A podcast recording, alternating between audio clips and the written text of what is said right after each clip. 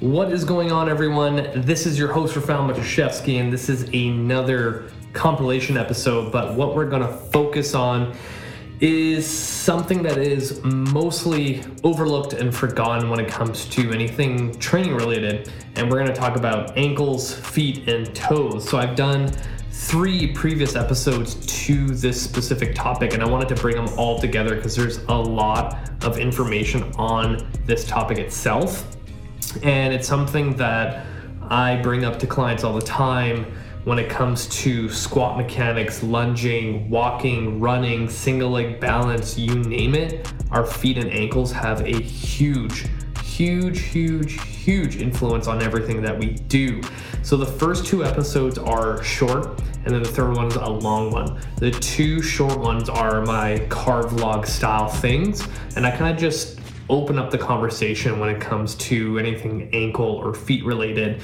And the third one, the longer one, we actually get into a lot more in depth exercise selection, why the toes are important, why the ankles are important when it comes to exercise. And the biggest thing I always tell people is like, when I do an assessment, I look at how the big toe moves and if the big toe can't move, then there's going to be a lot of issues biomechanically for every single exercise. So, the reason why it's so important and why a lot of practitioners will kind of refer to the big toe as the great toe is because when you think about creating movement and propulsion and power, your big toe, imagine my thumb is the big toe, is the first thing that goes into contact with the ground to push you forward when you take a step. Now imagine if this big toe doesn't move the way it should or activate the way it should, then most likely your squat, your lunges, your walking, your running, anything athletic single leg is probably not going to look the best or function the best, meaning you won't get the full benefit out of the exercise or workout that you're going through.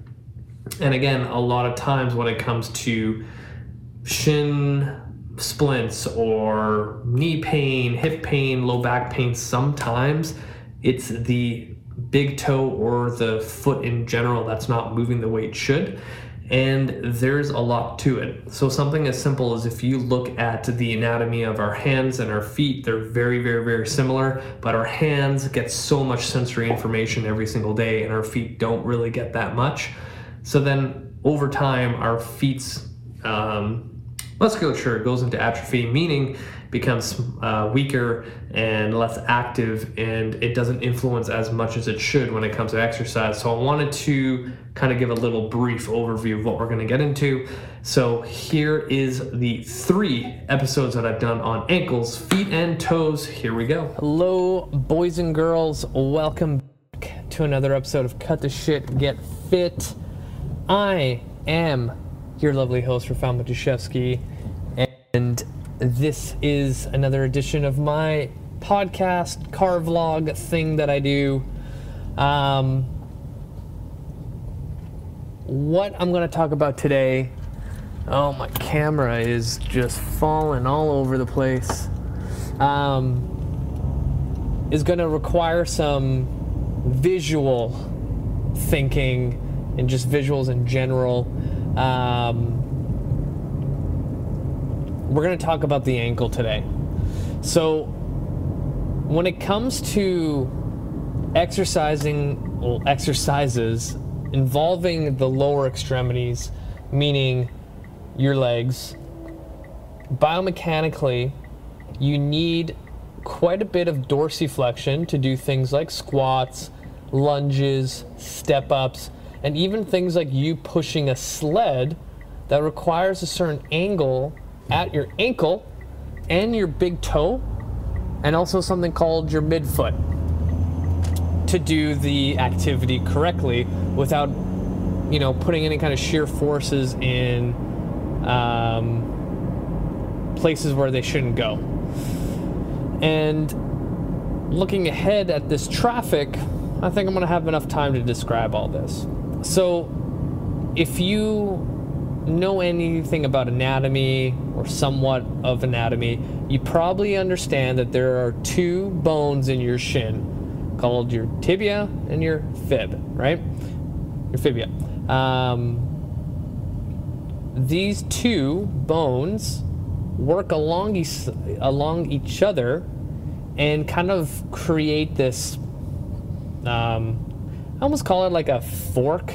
So I'm kind of pointing down with my two fingers and they kind of sit on top of your ankle joint that has things like the talus and the calcaneus, right? So when your knee goes forward, for example, in a lunge or a squat, those two bones that make up your shin should articulate, meaning move in a certain way in conjunction with the talus bone and all the little bones in your foot that make up the ankle joint, the midfoot, and the heel, which is your calcaneus.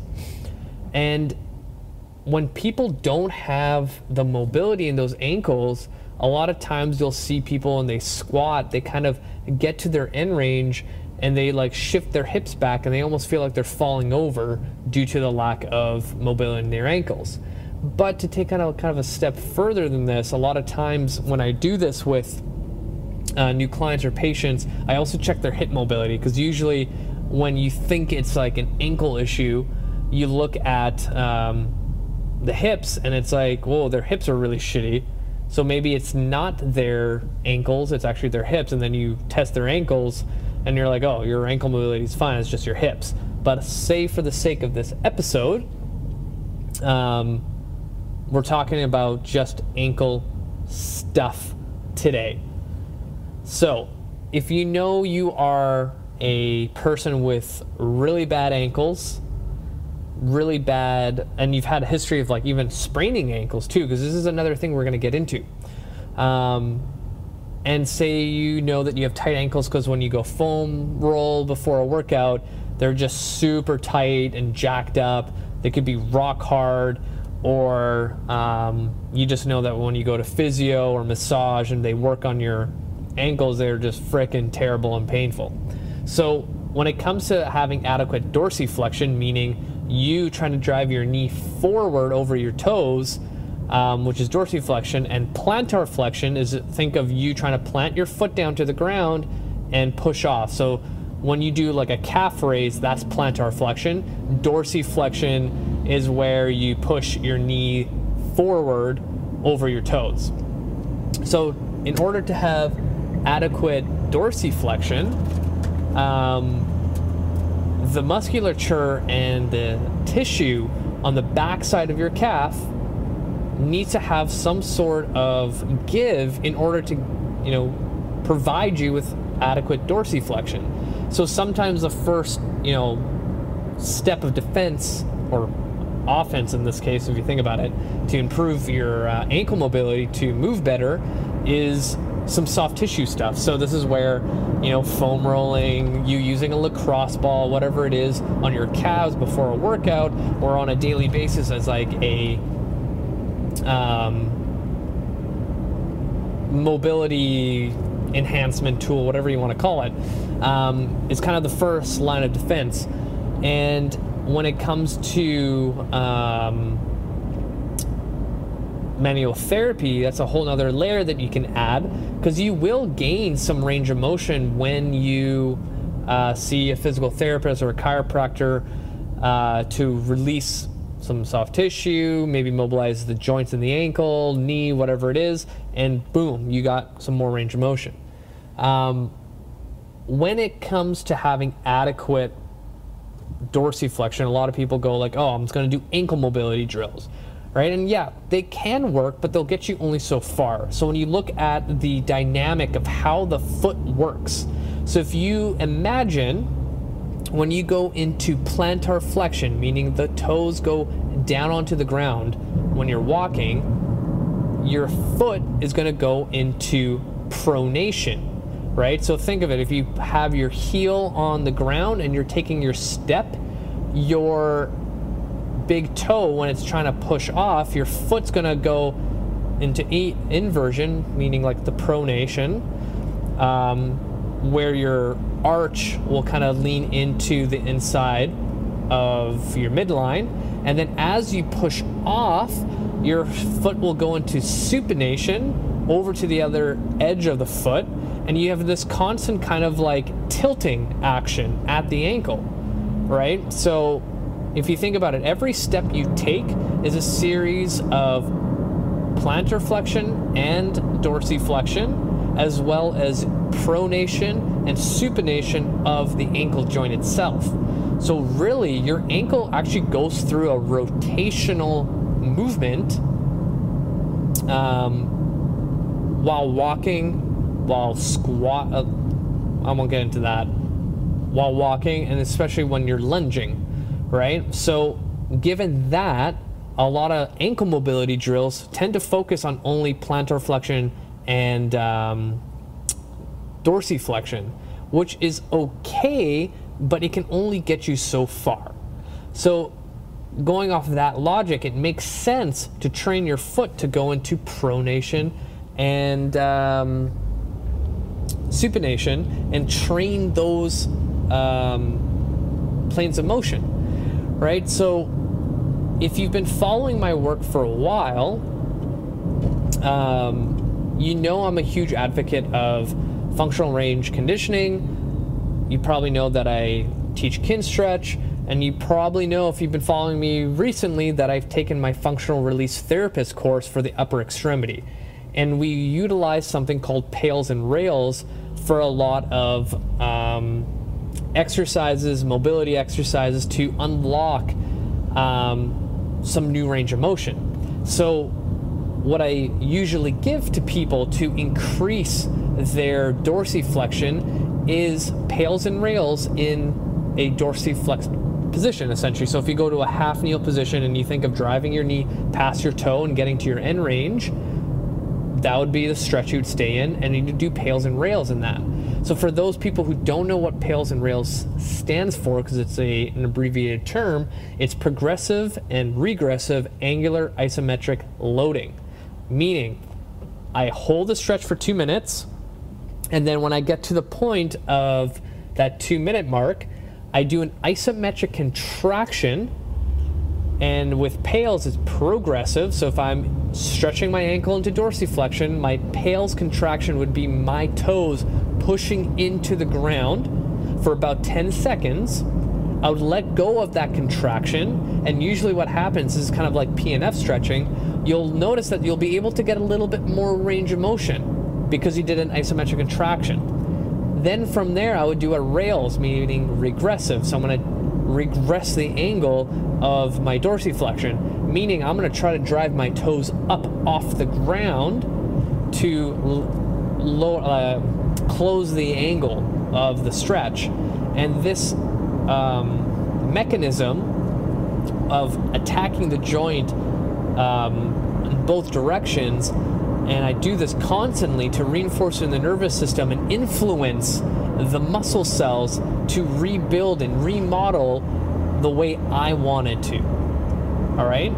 So, now that I'm doing ankle mobility drills of dorsiflexion, plantar flexion, and pails and rails in dorsiflexion, I should be able to get more range of motion. But, but, I'm limited because what we just talked about, when I move my foot into a walking pattern, into gait, we spoke about how it goes into pronation and supination as well.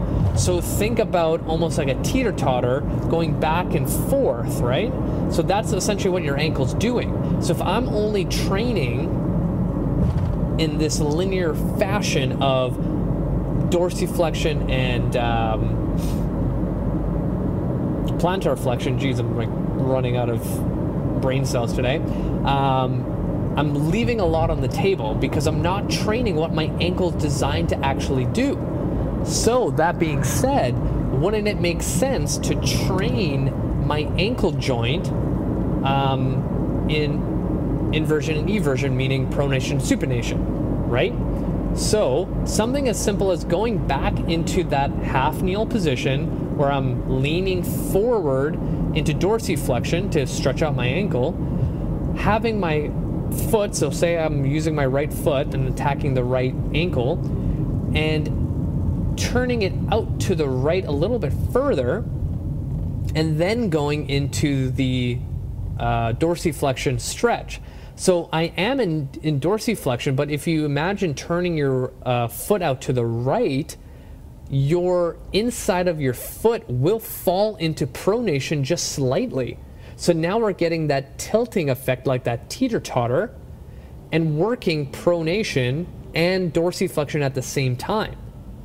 And then I would do the same thing, going back to neutral with my foot and then turning it in towards my midline and now, when I go into dorsiflexion with my ankle, I'm also working some supination. So now I'm working all the parameters of what my ankle joint is supposed to do on a daily basis. And then, if you think about it that way, if our ankle joint is meant to be a rotational joint, then you would want to do things like ankle cars.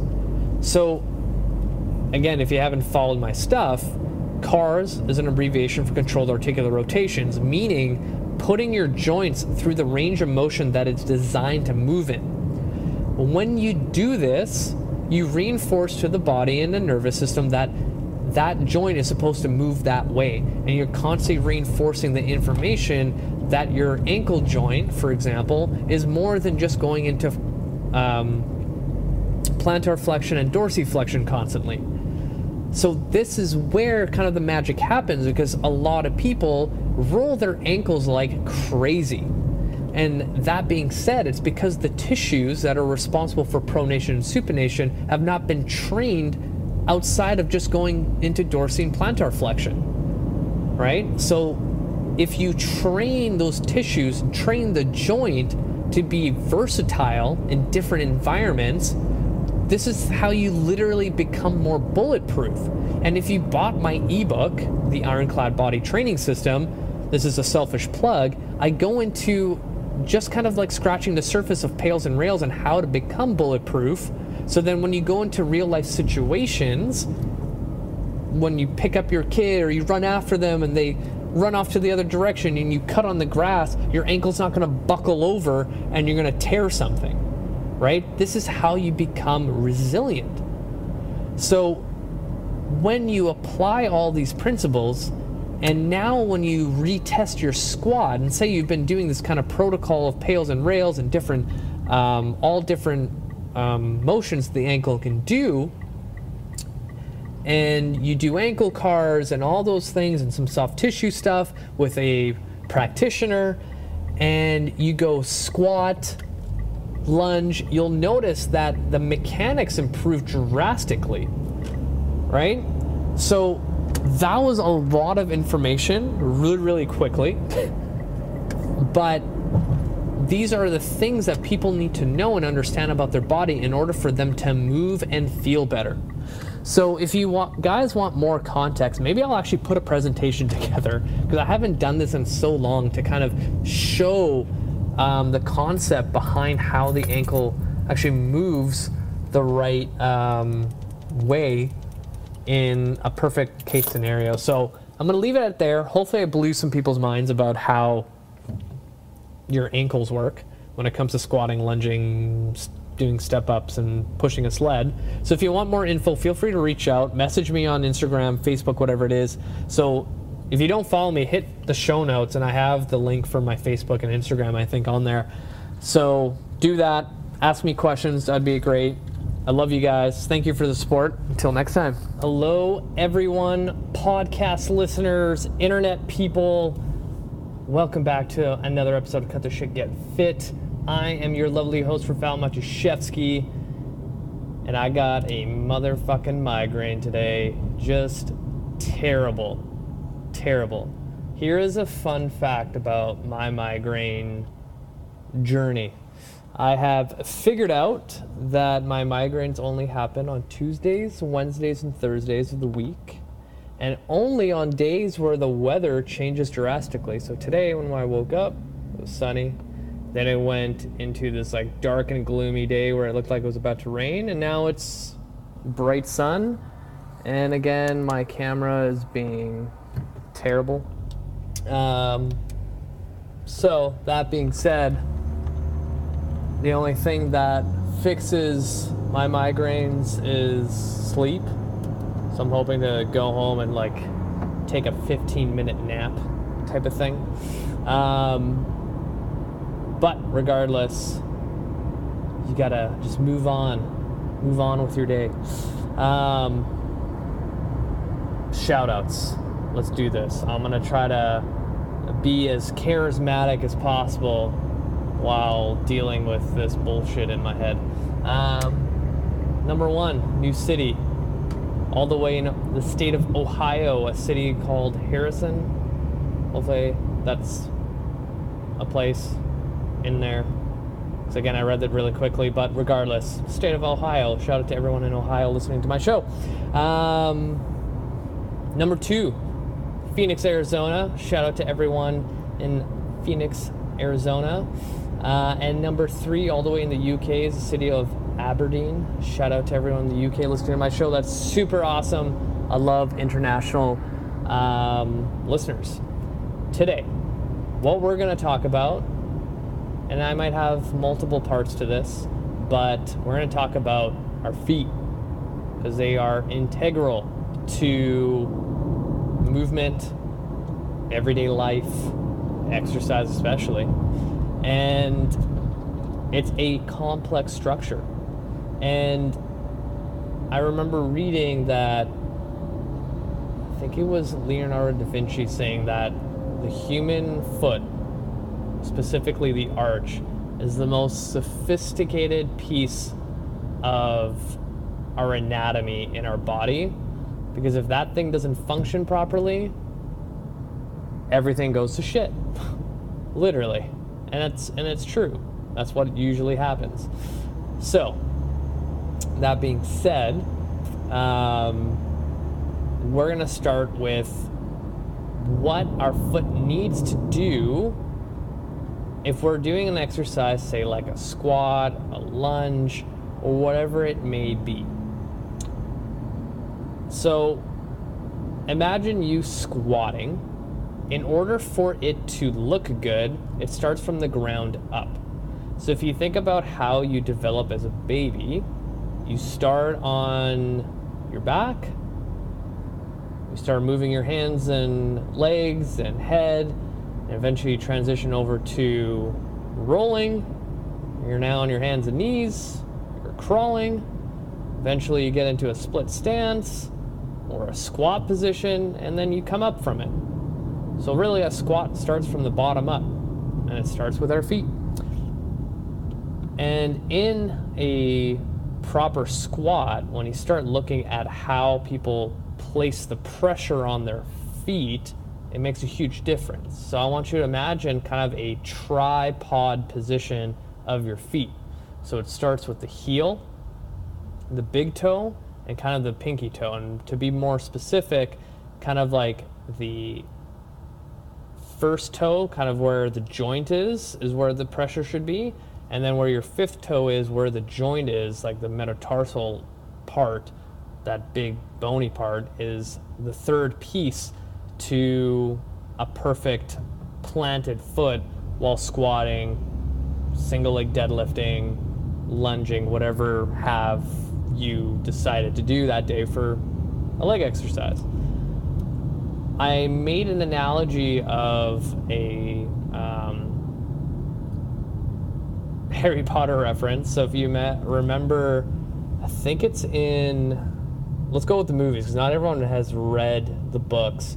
I believe it's the Deathly Hallows Part One, if I have not mistaken where the Death Eaters are chasing Harry and Hagrid in his little motorcycle with the um, attachment that Harry's sitting in. And I want you to think of how integral that piece of machinery is when it comes to driving. So it has kind of like three points of contact, right? Harry's little point of contact, and then the two wheels of the motorcycle. So you have three wheels. And imagine if one of those wheels just stopped working, the whole thing will just fall apart and kind of crumble. And you kind of get a glimpse of that when Hagrid gets stunned by a spell and he's like passed out, and now that motorcycle's going all over the place. And that's what essentially happens to our body when we don't have full contact with the floor or your shoes and you're not thinking about placing pressure in those three points. Things fall apart and it travels up the chain of command, aka the rest of your body. And you end up doing some weird looking stuff when you try to squat.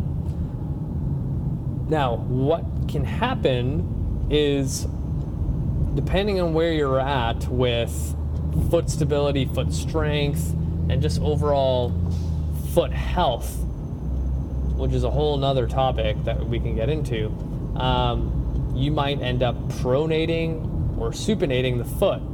And a lot of times, what I've seen when people have poor squat mechanics, and especially people that have knee pain, they tend to pronate their foot, meaning it collapses in, and you know, people know the terminology of like a collapsed arch. They fall into their arches. Now imagine if you have that, you know, three-wheeled motorcycle from Harry Potter and we just take off the front wheel, it's gonna fall all over the place and be super floppy. So by pronating, like just if you're like watching at home, I have my hand straight out and my right hand, and now imagine you squatting with a perfectly flat palm like this. You'll be able to spread the floor, you'll be able to, you know, hold your balance, you'll be able to do a lot of things. But now imagine if I drove my big thumb down and in, already I'm feeling like torque on my wrist and it doesn't feel that good, right? Now imagine me placing a body on top and I squat like that most likely the inside of my ankle is going to take some of the work, but also the inside of the knee is going to take a lot of the work. And over time, people are going to have painful knees. You know, and this happens in athletes a lot of times when they get knee pain, especially immediately. Um, and you ask them, like, oh, what hurts the knee? What movements? And if they're a running athlete, for example, they're like, oh, when I run, it's fine when I cut, when I whatever, it just doesn't hurt at all. But if I squat, single leg squat, I get pain right away. And that just tells me that in a loaded position, the knee is just taking the grunt of the work because the foot can't properly stabilize, right? And eventually that can travel up to the hips and cause even more issues. But the big thing here is to ensure that one, we don't have like a foot dysfunction, and I put that in air quotes because it's like the worst way to describe um, what's going on with someone's uh, feet. But sometimes our feet are just not um, strong enough or have been challenged enough to actually do its job. And I see this all the time when I teach my Kinstretch class. And we go into simple, like foot intrinsic exercises where I literally just ask people lift your big toe off the ground and put it back down without lifting all the other toes. And what happens? People can't do it. All their other toes come up, or they physically don't move, and they look at me like I'm crazy. They, they're like, What do you mean, lift my big toe up? And that already tells me that, you know, their first point of contact when it comes to um, pressing off for a, a run or a lunge or something, they can't actually physically push down to activate all those muscles um, that are kind of laid into where that arch is. So, like, I was literally just doing it now. Like, as I'm pressing my brake going down this hill, I'm pushing with my big toe down and I feel my entire arch kind of activate right off the bat. If you can't do that, what's going to happen is that, yeah, your whole ankle is just going to pronate down and fall and collapse in. And now your knee is now going to take all that excessive, excessive uh, pressure. So, really, when it comes to squatting, lunging, running, everything, it comes from the bottom of your foot of how you're placing and distributing pressure. If you can't stabilize from the foot up 100% down the road, you're going to have an injury in the knee. And a lot of times, too, like if you look at the stats of how many ACL and MCL surgeries are happening, especially in the States, and again, bigger population and a more athletic population, it's staggering. Like, and especially like young athletes that are expected to do so much in their careers, it's a little scary. So when I see a young athlete or a CrossFit athlete in the clinic and they got some knee pain going on, we automatically look at what's going on with their feet and they usually have terrible sense of placing pressure in the right areas. So an easy drill is to start using those foot intrinsic uh, exercises on the toes, but also um, being able to get into a squat position where you physically feel your heel, your um, point of where your big toe joint is, and also where your pinky uh, toe joint is, and try to place pressure in those three points to evenly distribute your body weight. And then start descending into a squat, uh, like a body weight squat, to see if you can shy away from the pain. And a lot of times when I coach a proper squat with those things in mind, a lot of those issues just go away. And now, you know, I kind of reprogrammed a simple little movement pattern and behavior that someone has adapted, and eventually the pain goes away. Sometimes it's that simple, but again, sometimes there's some underlying other issues that could be happening. But for the most part, it just comes down to finding um, pain free movement behaviors. So many times people move in terrible ways, it becomes a habit, and that's all they know. And you have to just retrain the brain to do other um, pathways that are pain free. Now, imagine your feet are just not cooperating you're probably going to have to do a little bit more work. And this is where I kind of enjoy getting people training barefoot uh, at home, at the gym if they can, um, just to get a little bit more proprioception in the foot. And a lot of times people will find that they'll fatigue so quickly, like so quickly. And um, that being said, sometimes you can just start uh, a little bit slower and like say if your workouts are an hour train barefoot for just a warm up that's like 15 or 20 minutes whatever it is and slowly build up so then eventually you can go a whole hour barefoot right? I think i'm to leave it there because i can like literally talk for another two hours about the foot. But the biggest takeaway on this is to imagine those three points of contact. Imagine you are harry being chased by the death eaters and you're in that three little wheeled uh, motorcycle and you need to have those three points of contact in order to get away from the Death Eaters, aka pain, and a good looking squat. Well, you're not getting away from a good looking squat, you're going to achieve a good looking squat. Um, so, the next time you're in the gym, try going barefoot or working out at home, try going barefoot. In part of your warm up, go barefoot and try to distribute your weight on those three points as you do slow and controlled body weight squats to see and feel the difference. And 100% that's going to improve your barbell back squat, your front squat, any kind of squat variation there is, and also get those feet a little bit stronger, a little bit healthier that will prevent any kind of injury. So that's it for me. Thank you guys so much for listening. You guys are so amazing. All the people around the world listening to my podcast, thank you, thank you, thank you. You don't understand how much it means to me to see people outside of where I live that listen to my show. Thank you so much. Um, hit the show notes, add me on Facebook, add me on Instagram. I post a lot of stuff. Um, give me a five star review wherever you're listening. You know, if it's Spotify, iTunes, Stitcher Radio, Google Play, whatever it is. Please, please, please give me a five star review so I can reach more people. That's it for me, you guys. Thank you, thank you, thank you. You guys are awesome. What's up, my podcast listeners? Welcome back to another episode of Cut the Shit Get Fit. I'm your host, Rafal Majashevsky, and we are getting really, really close to my 400th episode. Fuck.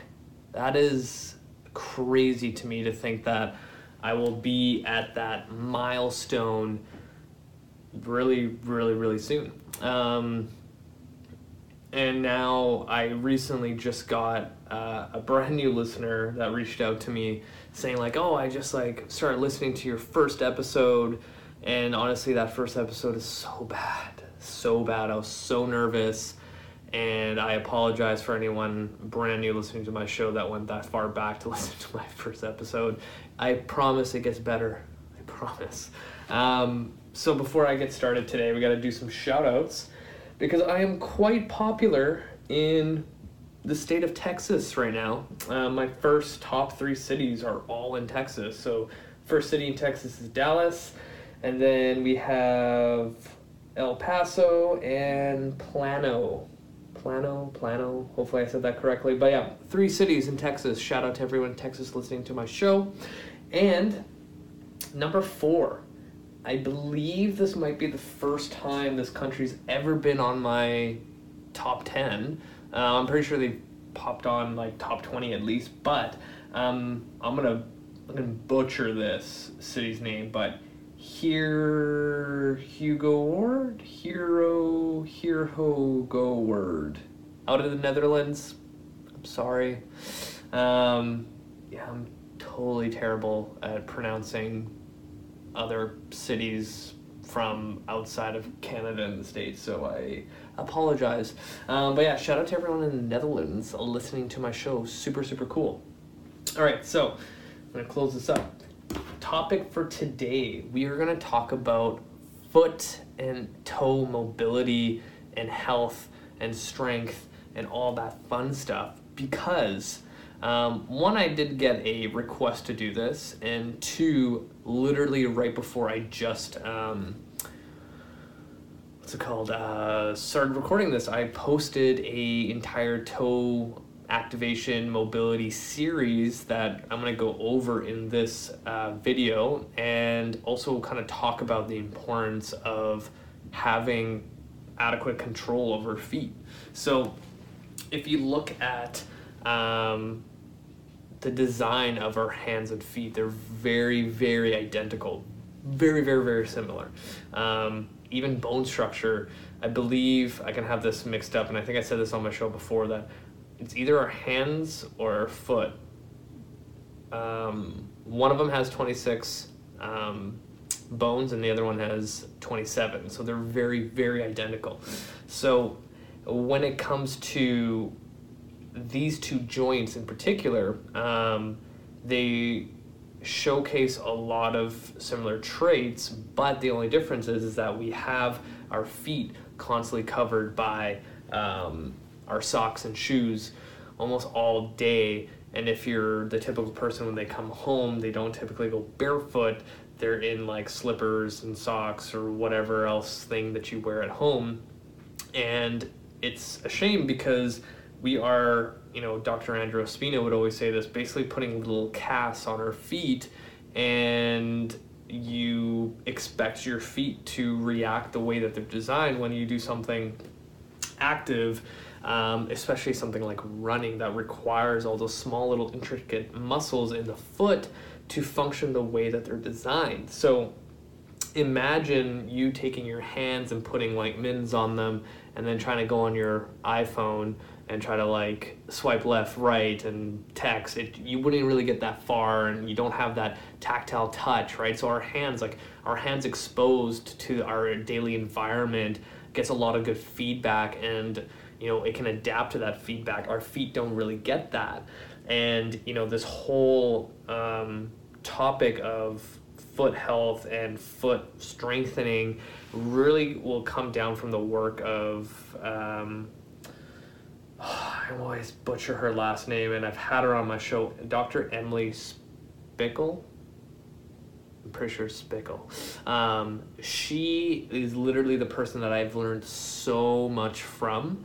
Um, I was first exposed to her at a conference probably now seven or eight years ago, and it just blew my mind how much she knew about the foot. And she's actually um, a surgeon by trade, so she actually knows a lot about the foot um, when it comes to the surgery side. But then she also realized that every time she did a surgery to, like, say, fix a bunion or some other foot thing, um, she actually made the patient a lot worse down the road um, than actually better. And, you know, this whole idea of surgery, um, when it comes from like a biomechanical standpoint, again, this is my opinion and the opinions that I've heard from other fitness professionals that are more so on the rehab rehab side. I can't speak today.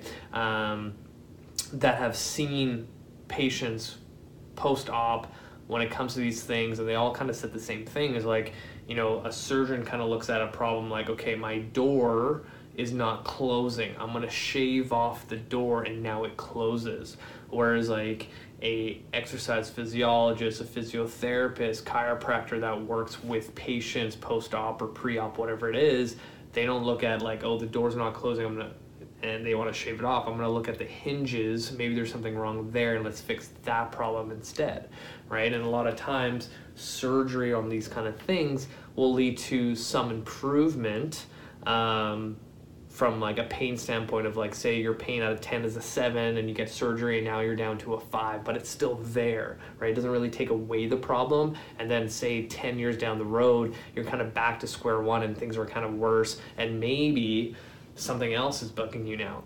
And the foot is kind of one of those things. So, you know, say you've been walking in a certain gait for your entire life and now you have to get some sort of surgery on your foot because X, Y, and Z. Let's just not get into the different things out there you get surgery for.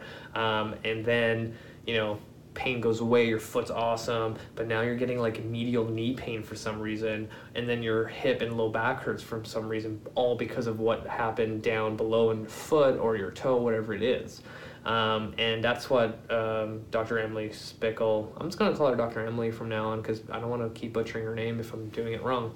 Um, that's what she re- quickly realizes that she was actually making her patients worse with these traditional um, surgeries for the foot and then she kind of ventured in like okay what are you know corrective exercises or a way to like rebuild the foot from the ground up and um, she's now quite the educator in that realm so i highly recommend you check her out or even go to the episode um, what's it called um, within my podcast it would have been like two years from now like from this date uh, that i had her on my show and then i had another um, surgeon for ankles, feet, and toes. Can't even remember his name now. Because he actually reached out to me, which was pretty cool to have a surgeon reach out to me to get on the podcast. And he was really, really knowledgeable as well. Both are actually, funny enough, from New York. Yeah, interesting. Anyway, um, so that being said, the people that are listening, um, there's going to be a large portion of this episode where I'm going to showcase my foot and all the exercises that you should be doing. But let's get a little bit back into um, the structure and function of the foot. So when you think about it, um, when you walk, there is a series of events that has to happen at the foot in order for you to propel yourself forward. So if you think of a heel strike going first, a little bit of uh, supination, meaning you're going to go to the outer portion of your foot, and then you're going to pronate down towards the big toe, and then you're going to push off the big toe to propel yourself forward. So it's almost like a heel out in down to push yourself over, um, well, forward, sorry. And a lot of times when people don't have strong enough feet, they'll do weird things like they'll like overly pronate or overly supinate or you know they're flat-footed whatever it is um, and the big thing that people need to do is start training barefoot and start rebuilding their arch rebuilding the small intrinsic muscles. And um, a guy way way way before his time um, named Vladimir Janda, who was a physiotherapist probably back I want to say in the 50s or 60s, um, coined and created, I believe, this is how as far back as I could find, um, an exercise called short foot that would help rebuild the arch. And, you know, a lot of people out there will utilize this or they've heard it and a lot of physios, chiros use it too. And it's such a small little, little movement to rebuild. And like, I'm a type of person that like, if there's a training concept, rehab concept, whatever it is, I want to go back to the source. I don't want to go to the person that's just reiterating the information because sometimes, you know, their take on it might be a little bit different from what the original person, you know, designed that for. And um, sometimes just the, the language or how they describe it from the very beginning kind of gives you a little bit more um, context and you'll understand it. So when you think about um, going back to the source, is literally kind of like the best way to understand a concept. Because a lot of times when people reiterate a, a message, it's kind of um, lost or kind of diluted a little bit. But long story short, uh, Vladimir was way beyond his time. He understood the body quite quite well, and now you see a lot of physios and chiros utilizing his methods and principles and things like that when it comes to understanding the body. So it's super cool when you kind of go down that rabbit hole. But anyway, um, that being said, um, maybe we should actually start going into these exercises. So I'm going to tilt this guy down so you can see my foot. So short foot. If you look at my foot, the idea is to get this arch activated. So the big toe that's on the ground, you want to think of literally shoving it into this big joint. So you're kind of, you want to think of pulling like this, but this joint right here that's popping off the ground, like I can put my finger under it, should stick to the ground as hard as possible. So I'm literally just pulling in and down, pulling in and down. So when you see my next pull, you already see that arch activating. And relax. Pull, relax. It's a small, small little movement. And a lot of people have trouble trying to figure out how to do that without like curling their foot in like this.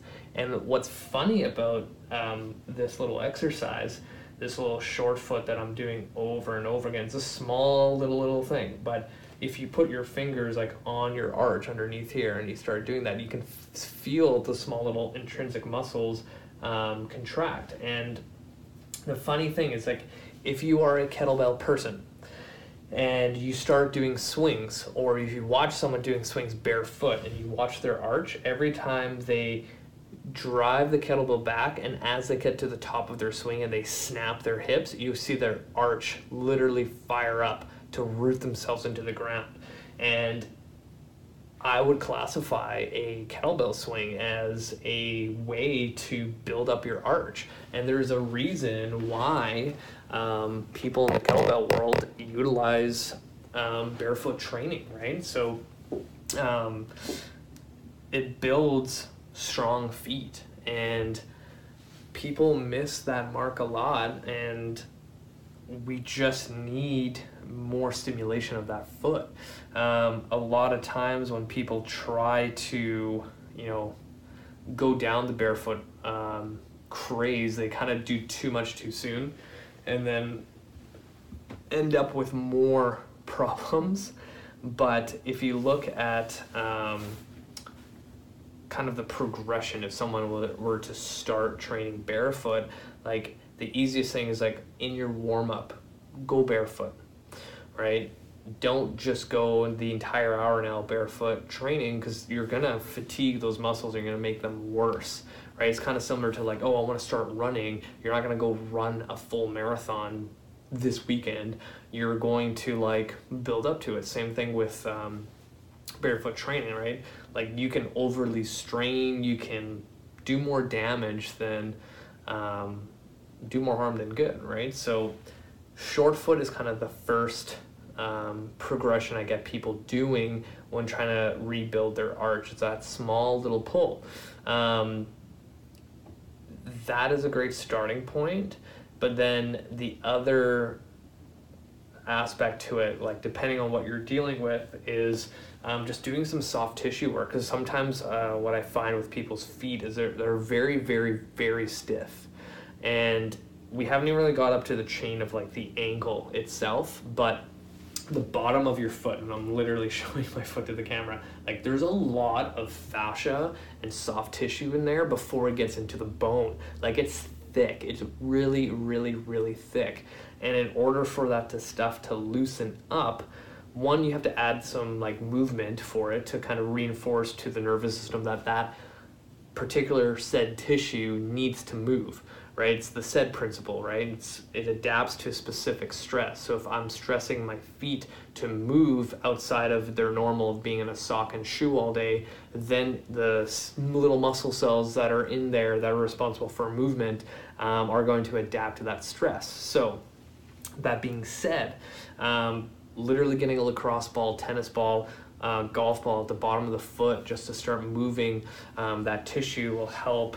Um, if you went through like a standpoint of like rehab like depending on how bad your feet are you can get rock taped you can get kinesio tape same thing. Um, cupping can be done you can do some instrument assisted and you can literally get some like soft tissue work from a manual therapist to kind of move the process a little faster. But if you're not going down that route, then you have your short foot, you have your soft tissue, and we're gonna get into the other exercises right now as well.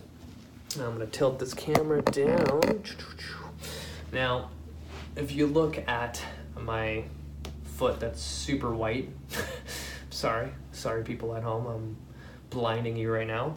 In my Kinstretch class, I do this every single time. And actually, another thing to note if you look at my foot, there is a huge gap between my big toe and my rest of my toes, and that is a good in, in, um, inclination of uh, balance. So if you look at um, chimpanzees, for example, or just monkeys in general, their feet are literally like my hand. So where my thumb is and where my fingers are, there's a huge separation, and that allows them to spread out more to have more of a base of support. So then it can literally wrap around a branch, and now they have really, really good balance and stability, right? A lot of times people's feet, um, the big toe is kind of like smushed in like this against their other toe. And then you'll see already like this big knuckle here. A lot of people will get that bunion formed because they're wearing shoes that literally goes into this like triangle position and just scrunches up the feet together like this. And over time, like again, our body adapts to the stress you put on it. So if I'm wearing a shoe like this that's crushing my fingers together, and think about what I was just saying about how uh, a step happens. You go on your heel, you're supposed to go down, out to the side, into the um, into pronation, and then the big toe pushes off for propulsion, right? So if I have this all crumbed together like this, the only really way to do it, like it's, it's really awkward to do it with my hands though. Um, heel out and then pronate. So if I'm pronating with this kind of position of my toe in the shoe, like this is going to take up a lot of stress and your body's going to build more calcium around that to protect that joint and then boom you formed a bunion and eventually that's going to get super um, pain uh, painful but if you train your feet and you wear proper footwear, you're going to end up with space in between to give you more balance. If you look at gymnasts, they have the same um, same foot setup, or someone like in Cirque du Soleil, they have really good balance because they have good separation between the toe. But for the most part, everyone's big toe is kind of crushed like this, and then bunion forms, and that's really hard to do the exercises I'm about to show you if you're used to this like 8 to 12 hours a day, right? So in my Kinstretch class, the simplest thing that I get people to do is like, okay, we're gonna lift our big toe up while the rest stay on the ground and back down. And it's literally just this one big toe going down and up, down and up, down and up. And you'd be surprised how many people can't do this, lifting just their big toe while the rest stay down and back down. Right? So, right away, when I see people not able to do this, I already know that their gait must be messed up because they can't actively control that big toe. Um, and like if you think about it from the side view, that big toe, like look at how much activation I'm getting into my arch. Like that's a lot. And if that big toe can't move freely, then this arch is not going to be working the way it should. Um, and another variation from that is that the big toe stays up while the rest come up and back down, up, back down, up, back down. A lot of people have trouble moving the rest of their digits independently from that big toe. A lot of times when I see this, they bring up all their toes, but I physically want people to keep that big toe down and keep the rest of the toes going down and up, down and up, right? From there, my next progression is all the toes come up towards the ceiling and just the big toe goes down and then back up. Just the big toe goes down, back up. And then the next progression is all the toes again up towards the ceiling, but the rest of the digits, so like the pinky toe to that uh, toe right beside the big toe, go down to the ground and back up, down to the ground, back up. Now, our feet should be pretty dexterous, and like the next progression that I work on quite a bit is having all the toes up and aiming for one toe to go to the ground at a time. Kind of like if I was on a piano with my toes, I'm trying to go pinky, next toe, the next toe, the next toe, and the big toe go last. Now, these movements or exercises should be quite simple for our feet, but you know, seeing this in action um, in my class, not a lot of people can do it, and some people can do one out of four, and the rest are just terrible. They have a lot of a lot of trouble doing that. So now imagine if you don't have full control of your feet, they're kind of just there. They're not really doing anything for you. So now when it comes to any kind of stabilization on one leg, meaning single leg deadlifts, lunges, step ups, any single leg exercise, even think of deadlifts and um, squats, anything two legged, running, walking, all those activities of your lower extremities are required to have full functioning feet and toe uh, mobility, activation, everything.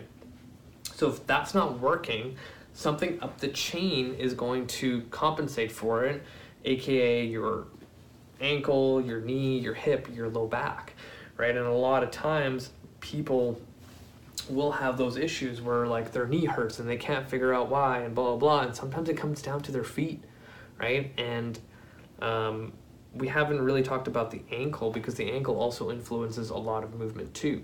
So the big thing um, with having adequate feet is also that ankle. So we're gonna get into ankles a little bit. So remember how I was talking about how bottom of your foot has a lot of uh, fascia and soft tissue and it can get really really stiff? Most likely if that bottom of the foot is super stiff the ankle is super super stiff too. So um, i'm going to tilt this camera down and we can talk about ankle mobility. So if you look at my foot man my feet are so white and pale. I'm like casper the friendly ghost here.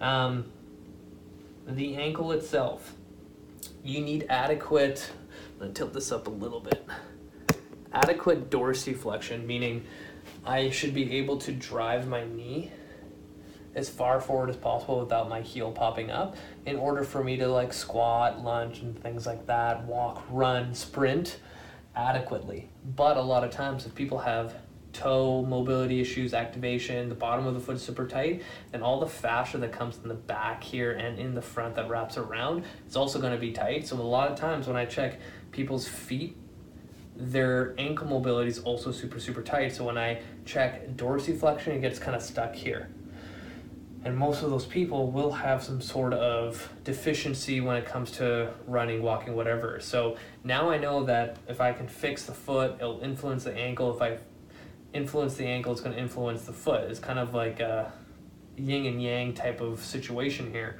Um, so sometimes all it is is just working on ankle mobility exercises, ankle cars, um, pails and rails in this uh, situation, rolling the crap out of like the soleus and gastroc of the back because sometimes the calf is super tight. I think for the most part, a lot of uh, people's calves are super tight and they need a lot of work. So sometimes it's just a soft tissue thing and more of like a neuromuscular control thing. Because sometimes when people do um, those toe exercises I showed earlier in my class, sometimes it's like they they can't connect their brain to their feet and it's just kind of like waking shit up again and that's why those little exercises work tenfold. And i've seen the progression because i've been doing Kinstretch um, at our gym for close to a year now and the people that have been really um, religious about it are now seeing the benefits. And i think it's those small little things that add up over time and are it's always the small things that people overlook. And it goes to show just like anything in life if you continually do the small things they'll add up over time to a big thing, right? So I'm going to leave it at that. That's a lot of information. If you have any questions, feel free to reach out. Start doing your toe intrinsics. That's what they're called toe intrinsic exercises. It's going to help a lot and it might come in handy, you know. Next time you drop a pencil, pen, whatever, you pick it up with your feet. It'll be like that episode in The Office when Dwight was trying to practice 10 minutes a day with his feet to do everyday items and then spilled all the coffee on him. But, uh, let me know if you have any questions. Feel free to reach out. Hit the show notes. If you're listening, hit the show notes to watch the video because there's a lot of um, good demos and um, or do the Cliff Notes cheat where you go to my uh, post about the toes and it'll help a lot. Uh, thank you, thank you, thank you, guys. Show notes again. Add me on Facebook and Instagram. I post a lot of video and photo stuff. I love you guys. Until next time.